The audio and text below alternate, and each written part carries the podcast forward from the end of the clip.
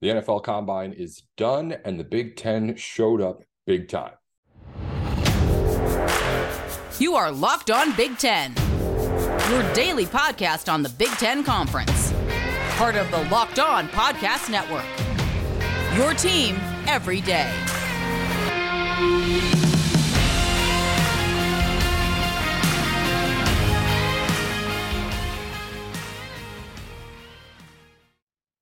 You're tuned in to Locked On Big Ten, everything you need to know about the conference every day of the week. I'm your host, Nate Dickinson. Thank you for making Locked On Big Ten your first listen every day. We are free and available wherever you get your podcasts and on YouTube, part of the Locked On Podcast Network, your team every day. Coming up on today's show, the Big Ten finishes up at the NFL Draft Combine and shows out once again. And also later on, We'll get into everything that you need to know on the men's basketball tournament bracket. Teams still on the bubble with work to do as we get into things in Chicago this week. What do each of those bubble teams need to do to get themselves in? We'll go over that later on on the show. But first, let's highlight everything that happened in Indianapolis over the weekend. It was a big weekend for Big Ten stars, the future NFL stars out of the conference, showing off their stuff. And I'll say right off the bat that I was very impressed just overall by everything that the Big Ten did. Just about everyone proved who they were, if you ask me. And I didn't see anybody with the big, big fall offs. We talked about before a guy like Iowa's Lucas Van Ness needed to have the big numbers to be able to rocket up draft boards. He did it on Friday's show, we discussed. A lot more of that as we got into the weekend from around the Big Ten. The biggest number, of course, was the 40 yard dash time put together by Michigan corner DJ Turner. The second, he gets the fastest 40 at the combine, a 4.26. In fact, three out of the top four times in the 40 came from Big Ten players. A speedy conference we've got here in the Big Ten. CJ Stroud got praise for his throwing work at the combine somebody who did not run the 40 yard draft or, or 40 yard dash. Sorry, apologies there. We're talking more on Jaxon Smith-Njigba. CJ Stroud, with his ability to pass the ball, to be able to find guys in the pockets and be able to throw to his teammate and Smith-Njigba, they were outstanding together when they were throwing together. And Daniel Jeremiah of the NFL called it one of the best throwing sessions he has ever seen at the combine. CJ Stroud made a name for himself. And hyped himself up as this kind of guy, a guy who, yes, I can make the throws and I can make the long throws and have the big arm. But my thing is the accuracy. I'm the most accurate quarterback in this draft class, and he did a whole lot to prove it with his throwing session at the NFL Combine. I told you before, you're going to be looking at the numbers and the stats from the 40s and the three cone drills and the vertical jumps and all that kind of stuff. That's big but you also need to take a look at this kind of stuff. When you especially when you're talking about one of these guys who may go in the top five. Cj stroud he has himself all of the physical attributes that we already know. But then he proved it on the field and impressed the experts with what he was doing with the throwing too. It's more than just looking at the numbers. You have to look at the guys reporting like daniel jeremiah who are making these kind of claims and see what they're saying about what they're seeing from guys too because as much as it is about the numbers, it's also about what people are leaving talking about. And people were leaving talking about how good CJ Stroud was in that throwing session. Another name, of course, Jaxon Smith-Njigba. I already said it before. He was someone who came in as someone who was going to be a slot receiver and somebody who wasn't going to extremely impress in the, like 40 yard dash numbers. He didn't run the 40 yard dash not something that he needs to run, not a big deal, not what he's advertising himself as. But as far as the slot wide receiver goes, he solidified himself as the best one of those in this draft. If you're looking for that position and there's someone early enough who is, he could be the first wide receiver taken off the board in this draft after the numbers he put up in this combine. The three cone drill and the short shuttle, the two change direction kind of drills, speed drills that you rely more on for slot receiver kind of stuff. He had the best out of all receivers in the combine. Best three cone drill and best short sh- shuttle out of anybody. That's the kind of stuff that locks you in as not just a guy that you think is going to be that great slot receiver, but putting up those numbers pretty much locks you in as the top guy for that particular role who's going to get drafted this season. Jaxon Smith-Njigba, CJ Stroud, they both did pretty much that. People had thoughts about what they were. Those thoughts should be pretty much reassured, and everyone should be confident in what they're getting in those two guys, particularly. And it, of course, needs a good showing at the NFL draft combine to get to that point. Both of those guys had done it. The biggest winners are the guys we talked about before, though the linemen, the linebackers, they were in the early session putting up huge, huge, big numbers. Some of them had the most to gain and lose depending on how well they did in Indy, and they just showed out. I said it before, but we'll go over it again. Just Lucas Van Ness was outstanding. An incredible numbers day for him. And he, as I mentioned before, was somebody who could have shot up into like the top 15 or 20 or fallen all the way out of the first round. He is that kind of a guy now who I was reading things like lock, top 20 pick when we get to this draft. Overall, a really, really good showing at the Big Ten for the combine. It was an incredible weekend for just about everybody. And I feel like all the names that I was looking at as far as okay, we need to make sure this guy does this. We need to make sure Smith-Njigba has those kind of times in the shuttle and the cone drill. We need to make sure Lucas Van Ness is getting himself the strength reps and putting himself at the top of those leaderboards with his physical abilities. We need to make sure that a guy like CJ Stroud is leaving Indy with people talking about how good he looked and all those things happen. It, it was not even necessarily a huge shift up for a guy like CJ Stroud, maybe but you got reassured in what you believed all these guys were good at and in the most crucial of spots. I feel like everybody who had those big tests passed them outside the Big Ten. So this is a great, great showing for the Big Ten at the combine. I'm looking forward to seeing a whole lot of first round names out of the Big Ten conference when we get to the draft in April. It's going to be a lot. And the Big Ten proved that it's one of the best in all of college football in what it does here. I mean, with DJ Turner, the second getting the fastest 40 time in the entire combine, and the Big Ten getting three out of the top four 40 times in the combine, that's just part of what was a dominant weekend for the Big Ten. Really, really good showing. I can't stress that enough. But while the Big Ten's football players get ready to make the step to the next level, Big Ten basketball is getting ready for the postseason. Regular season is done. The Big Ten men's basketball tournament bracket is set. We're going to go over all of it and take a look at what each of the bubble teams have to do to make sure that they're getting what they need to get done done to make the field of 68. That's coming up in just a moment here on Locked On Big Ten. But first, if you're looking for a delicious treat but don't want all of the fat and calories, then you've got to try a Built Bar. We just got through the holidays, and I know one of my goals for the new year was to get healthier. We're now about a fourth of the way through the new year, but it's never too late to start those resolutions and get yourself back in shape. And Built Bar can help because it's a candy bar that is actually a protein bar, a protein bar that tastes like a candy bar. These things have 130 calories, 17 grams of protein with less than four grams of net carbs and sugars. It is everything that you're looking for when you look at the nutrition facts. And then when you open it up, it looks like a candy bar. It tastes like a candy bar. It's candy bar flavors that you're getting out there when you go over to built.com and check out everything that they have. You can go look at all of the new flavors available. It seems like they're coming out with them once a week, something new from Built Bar.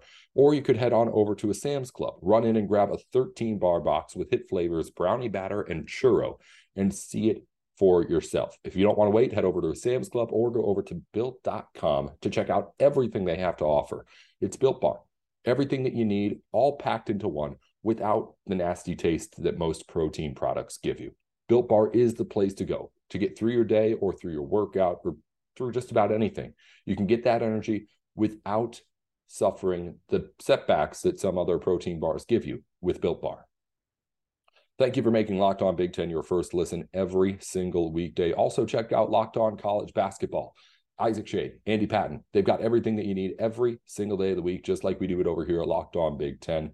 And of course, they got all the big name experts, players, coaches that you want to talk to over at Locked On College Basketball, available on YouTube and wherever you get your podcasts. Let's talk a little bit of college basketball. As the Big Ten tournament bracket is set, we've got a whole lot to get into with what's going on here this week in Chicago. Because at the moment, you have, depending on how you want to look at it, up to four Big Ten teams that are not completely locked into this NCAA tournament. And let's start off with that. because at the moment you have seven teams who are pretty firmly in Purdue, Indiana, Michigan State, Northwestern, Iowa, Maryland, and Illinois. A month ago, you would have said Rutgers was a for sure too, looking really, really good and playing good basketball, but they've since lost six of eight. And now, as far as bracket matrix goes, in 70 brackets updated on their site, Rutgers only appears in 60 of them. The Scarlet Knights are falling off the wagon and they're going to be able to play their way back into things for sure. And if you ask me, they're still a tournament team.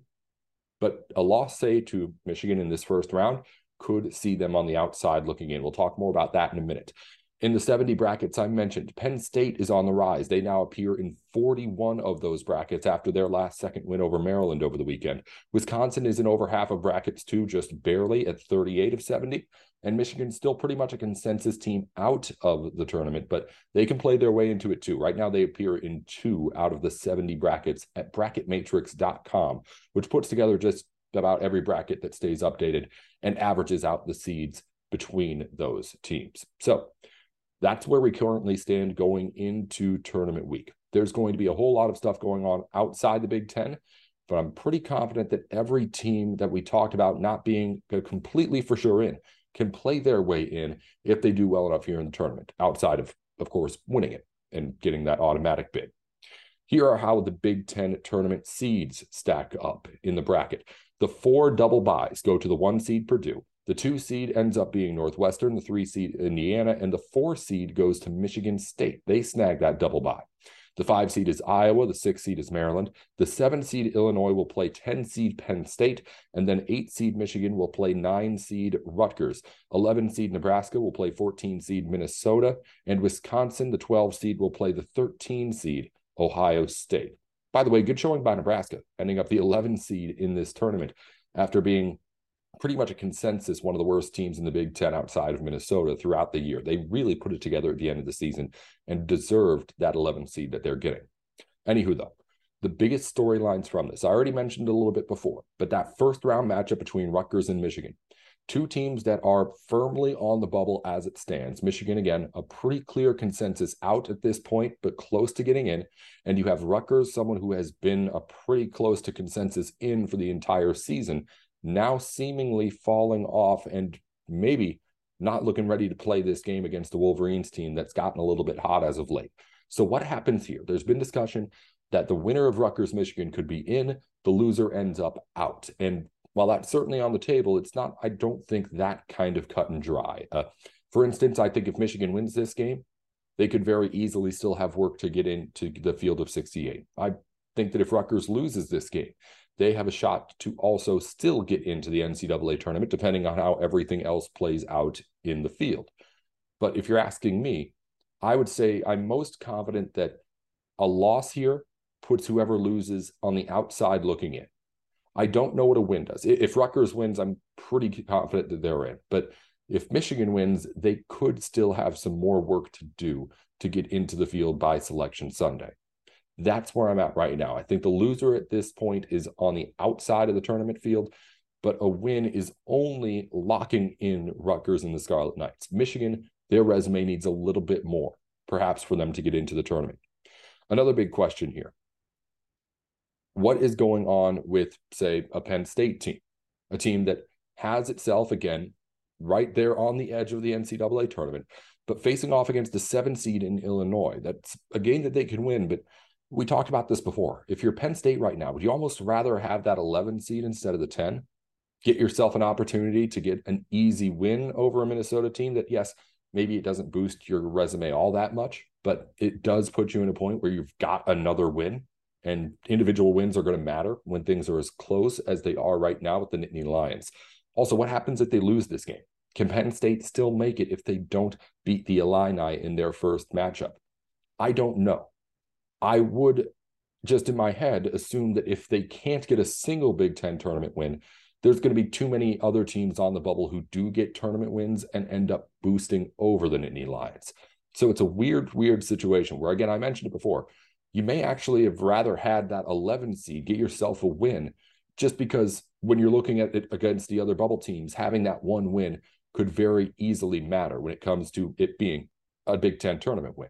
That's just where I'm at right now with that. But it's a situation where you have Penn State just right there on the edge and trying to figure out what's best for them. Of course, now they just got to win.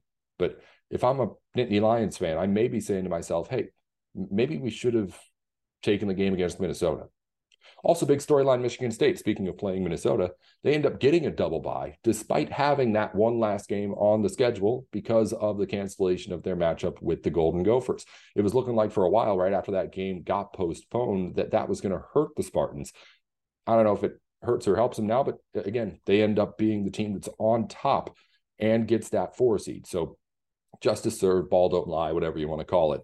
Michigan State gets the double bye despite playing one less Big Ten game than everybody else. But again, if you're everybody else, you could argue, hey, they made a loss that, but against a Minnesota team that only won a couple of Big Ten games all season, you have to kind of assume, and everyone was assuming when it was working against Michigan State, that that was going to be a win. So I don't think you can complain too much if you're one of those teams like an Iowa or Maryland that's sitting on the outside looking in.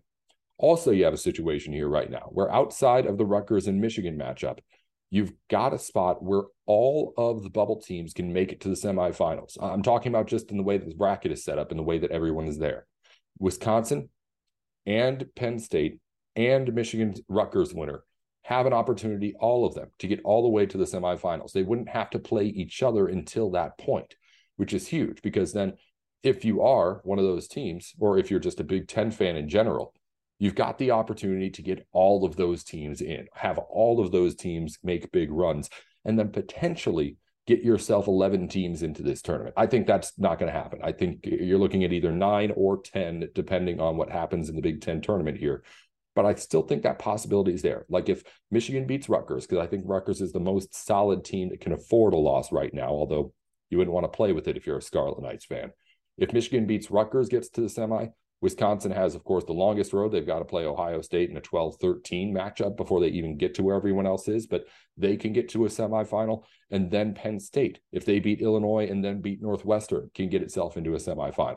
Penn State, by the way, not the easiest road for the Nittany Lions. In a matchup that's in Chicago, they've got Northwestern first, then Illinois in the day after that. So, not exactly the ideal situation for a Penn State team that's trying to fight its way into the tournament field it's going to be road games for sure, but it, it is still technically, I guess, a neutral court, you know. But it, it's out of the draw itself, having Northwestern and then, or having Illinois and then Northwestern is about as bad as it could get if you're trying to at least get that kind of an advantage while playing on the court in Chicago. So things are stacked up against that Nittany Lions team at the moment, but they got the big win over the weekend that they needed needed I think one win here in the Big Ten tournament, Penn State makes the field.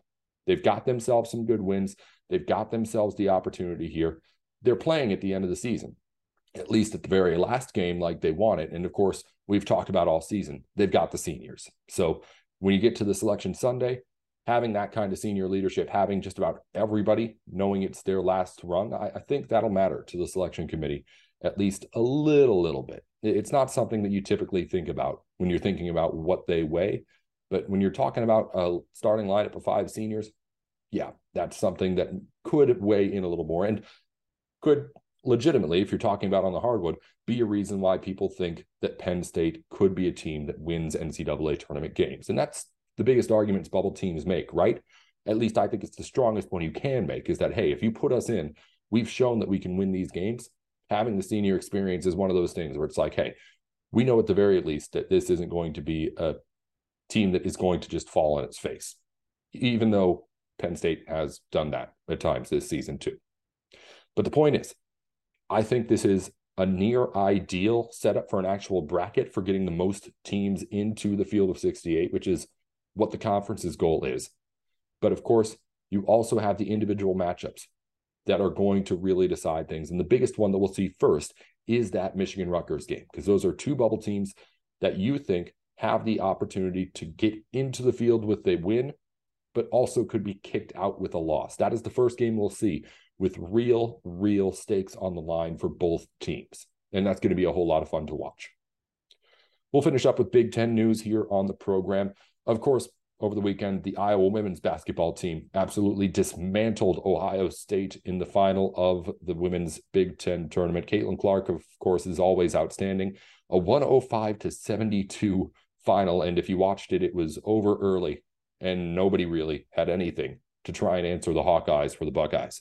Uh, of course, it's the second straight title for Iowa in the Big Ten. They now await Selection Sunday too, along a bunch of Big Ten teams to see where they stack up. Going to be a really fun women's tournament. We're going to have people on to talk about that later on this week. Penn State has won the Big Ten wrestling title. Four individual titles for the Nittany Lions within that win, but they get themselves their Big Ten tournament win on the mats. They'll hopefully try to help that carry over onto the basketball court and get a couple of wins this week, too. In the Big Ten hockey tournament, first weekend is done. Uh, Wisconsin sweet, or I'm sorry, Wisconsin swept by Michigan, so they're on to the semifinals. And in three games, Michigan State and Ohio State win as well. So your four semifinal teams are Michigan State, Ohio State, Michigan, and Minnesota, who did not have to play over the weekend, got that top seed in the first weekend bye. And players of the week, Men's basketball is Trayce Jackson Davis and Cameron Winter. They share the award after a couple of good weeks from them. And in softball, player of the week is Purdue's Tyrena Jones. Pitcher of the week is Penn State's Bailey Partial. In the Big Ten schedule for the day, we've got stuff going on all over the conference. We'll tell you more about it in just a minute. We've got, though, also commitments to make to tell you about in basketball. A three-star point guard, Isaac Asuma, has committed to Minnesota out of Minnesota. He had other Big Ten offers from Iowa and Nebraska. That's about all we have for rank or for commitments here today. That's about all we have for Locked On Big Ten today. Thank you for making Locked On Big Ten your first listen every weekday. For your second listen, check out our brand new podcast, Locked On College Basketball. Experts Isaac Schade and Andy Patton bring you everything you need to know on and off the court. Plus, hear from big name experts, coaches, and players throughout the basketball landscape. Locked On College Basketball, available on YouTube and wherever you get your podcasts. Be sure to follow along us with us at Locked On Big Ten, one zero when you're typing it out, not T E N, wherever you get your podcasts on YouTube and on Twitter too. I'm Nate Dickinson at Nate with Sports with Locked On.